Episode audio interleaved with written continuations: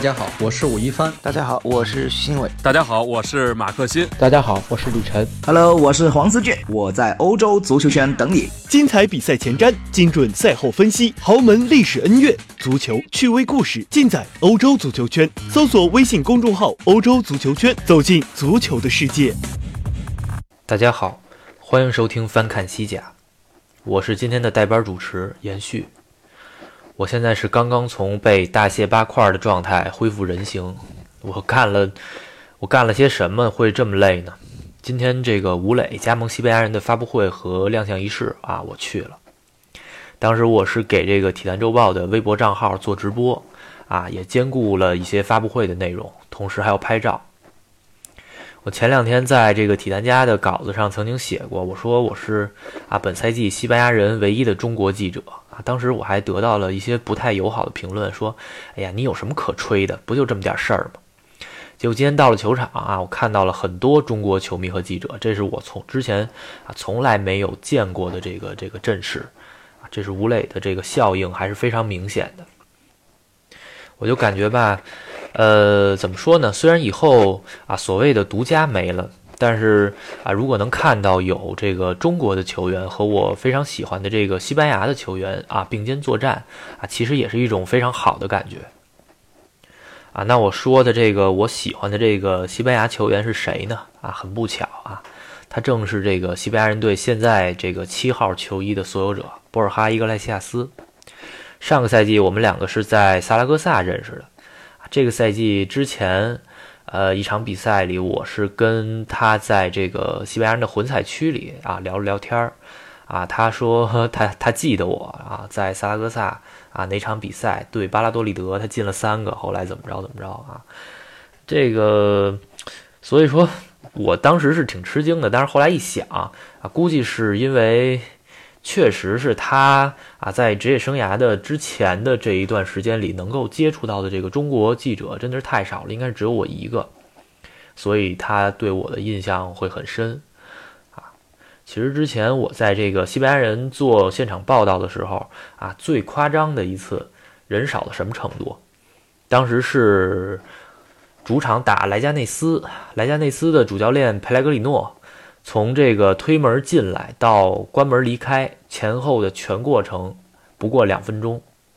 当时他坐在这个台上等着接受提问，跟这个新闻官大眼瞪小眼儿，下边啊只有大概五六个记者，还没人搭理他。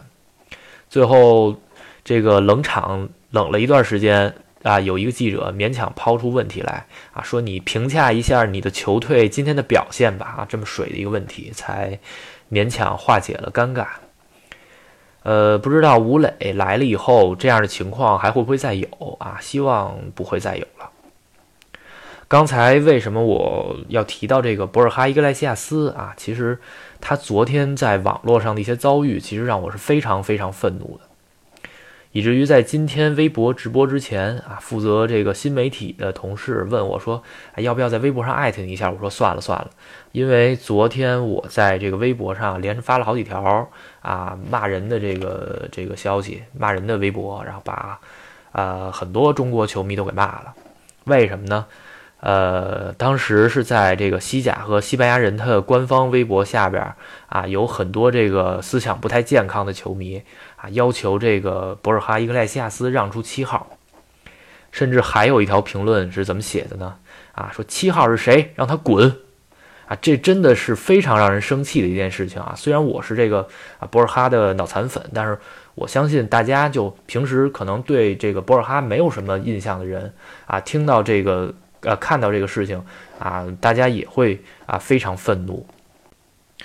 其实现在有很多。啊，我觉得我不能叫他为球迷啊，就是网友啊，网友真的是完全不知道“尊重”两个字该怎么写，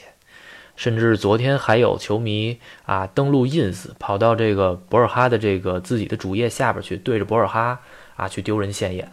啊说出一些不该说的话。当时我就不仅是生气，而且还感觉特别特别羞愧啊，赶紧去打圆场。其实退一万步讲，这种评论不仅会给这个中国球迷丢人，而且还会给这个吴磊的留洋造成很大的负面影响。其实大家可能不知道的是，这个博尔哈对于新球队的这个适应能力是非常值得吴磊去学习的。上个赛季他租借在这个萨拉戈萨效力啊，不仅表现得很出色，而且还用这个非常好的性格去征服了当地的球迷，当地球迷都非常非常喜欢他，甚至这个连萨拉戈萨的市政府最后都给他颁奖。今年来到西班牙人以后，他也是马上就征服了西班牙人的球迷。当时这个俱乐部是推出了啊代表他的这个熊猫的玩偶啊，一度放在这个官方商店里最中间的柜台，而且很快就卖光了。所以，其实在我看来，如果这个吴磊想要快速的融入西班牙人队，啊，这个博尔哈会是他的这个非常好的榜样和帮手。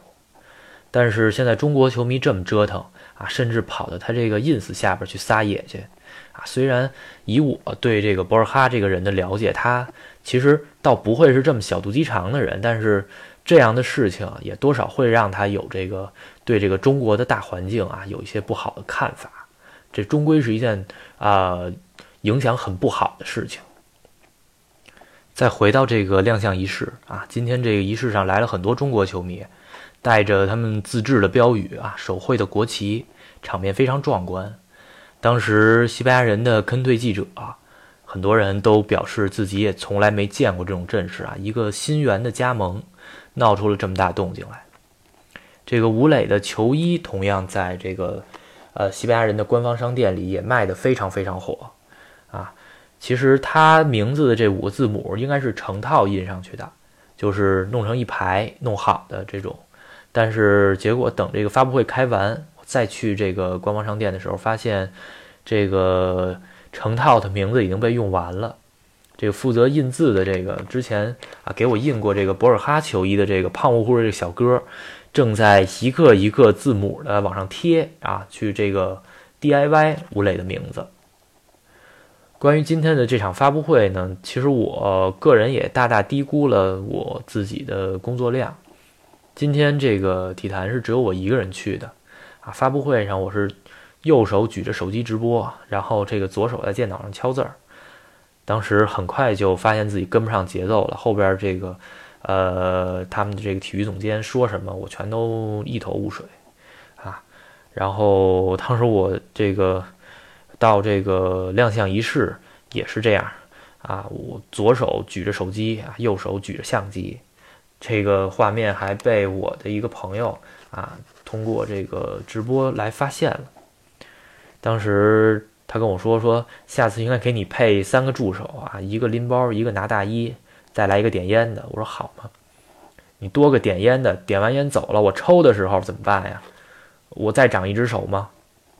当然了，今天出席发布会的所有人都非常辛苦啊，包括吴磊本人。不过至于我嘛，虽然很累，但是马上又要准备继续出发了。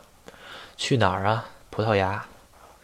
啊，北京国安现在正在葡萄牙冬训啊，这也是我连续第二年去现场啊，参与他们这个冬训的报道。去年因为单位的安排，我去了这个西班牙南部的马贝拉啊，那个地方非常温暖，气候宜人啊。后来又自告奋勇去了葡萄牙，报道了这个国安冬训的一些内容。毕竟这也是我在国内追了十好几年的主队嘛，而且。啊，上期也说到了，也是自己受到这个看台文化的影响，觉得这个事儿啊，确实是非常重要的一件事儿。毕竟在几万公里之外去支持自己的球队，倒不是说说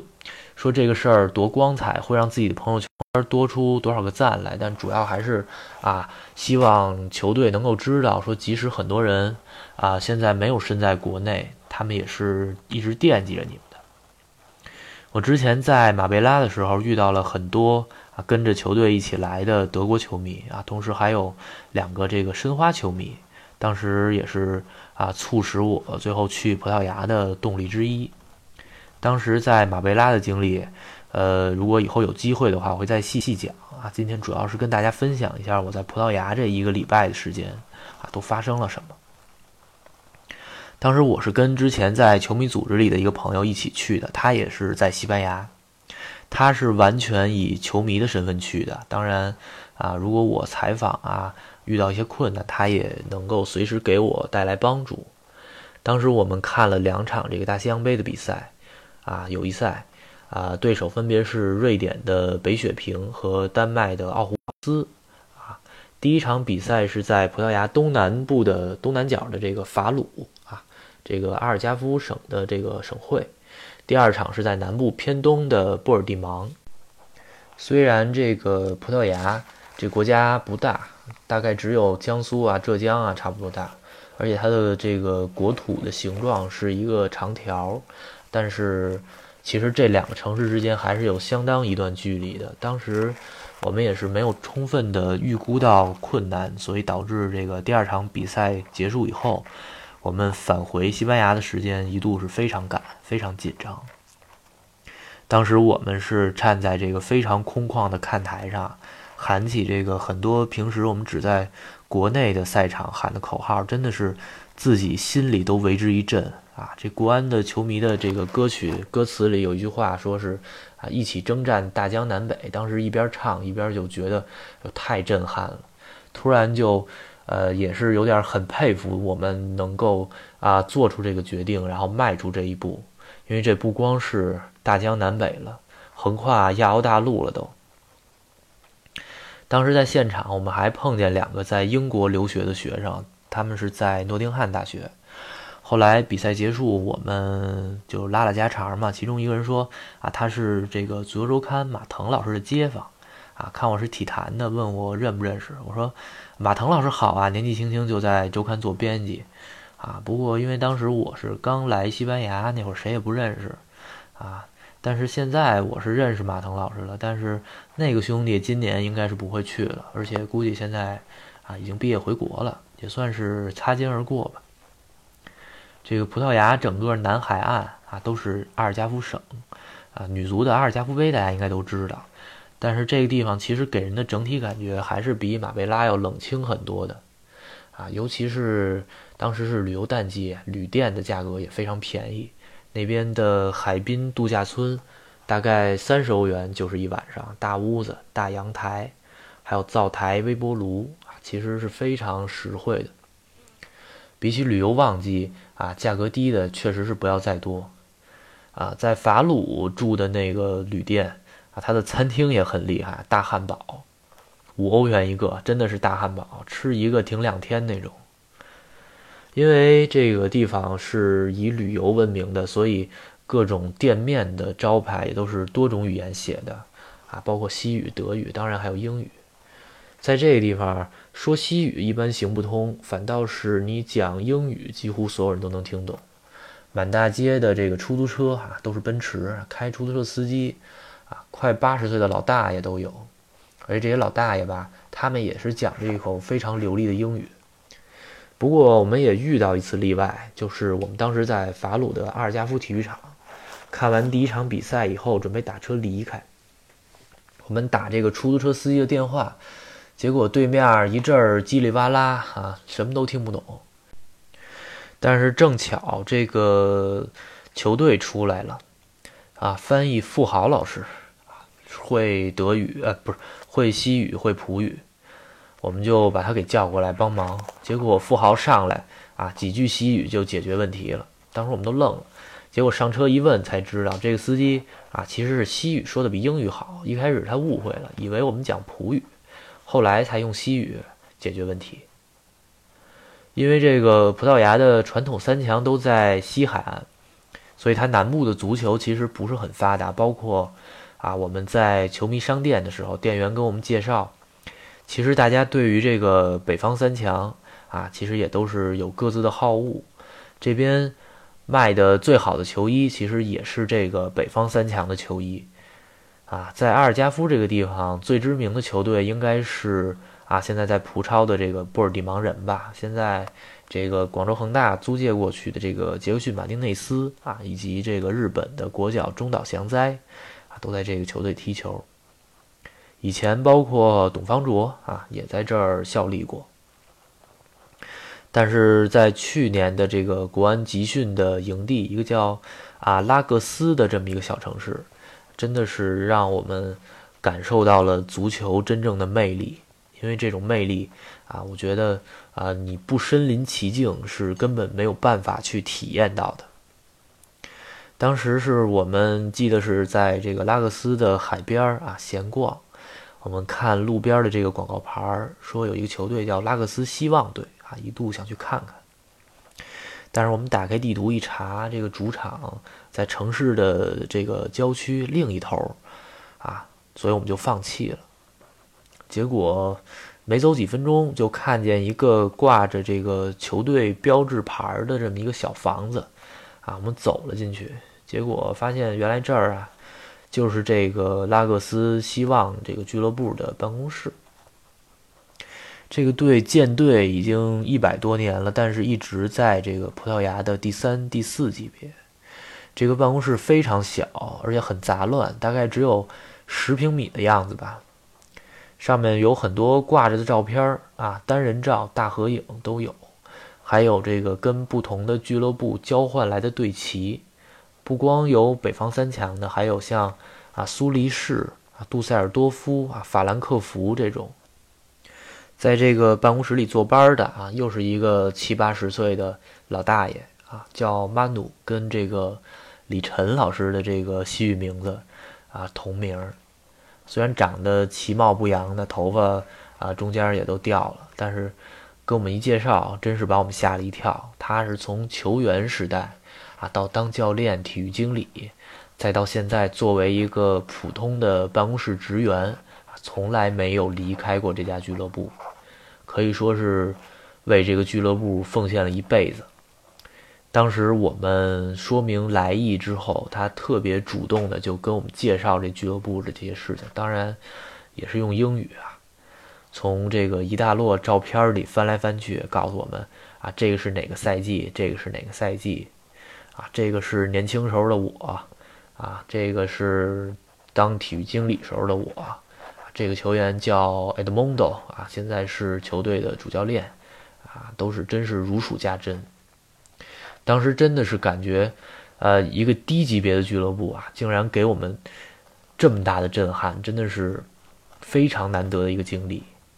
不过遗憾的是，今年在这个拉各斯集训的是这个国安的兄弟球队啊，布拉格斯拉维亚。国安今年的这个营地是在法鲁。所以今年是我恐怕是无法再次探访这个拉克斯希望队了。不过啊，既然今天提起来这个事儿，我还是想啊，趁这次去葡萄牙，给这个马努发个邮件啊，问候一下老先生，也道个歉，说今年确实是啊没有办法像去年咱们约定的那样过去看你们比赛了。希望啊，二零二零年我们还有机会再见面。如果到时候这个国安的营地也好，比赛地也好，能够，呃，离这个拉克斯更近一点的话，我一定会去看一场他们的比赛，或者是，呃，再度对他们这个俱乐部去进行更深度的啊、更详细的一个探访和了解，而且能通过这个，呃，赛季前的备战啊，近距离的观察球队。对于这个新赛季球队的一些技战术打法和人员使用上，啊，也会有一些新的见解和启发。像这个大西洋杯的比赛上，去年啊，张宇啊，中后卫获得了很多的比赛时间啊，像啊王子明、像金泰妍啊这两名球员也都分别出现在了这个边后卫的位置上打国比赛，啊，以及这个当时因为种种原因啊。转会手续一直没有搞定的巴坎布，当时也是状态很好，也是被我们看在眼里。而且后来啊，这几个啊在冬训中看到的现象，最后也在啊赛季中啊实现了。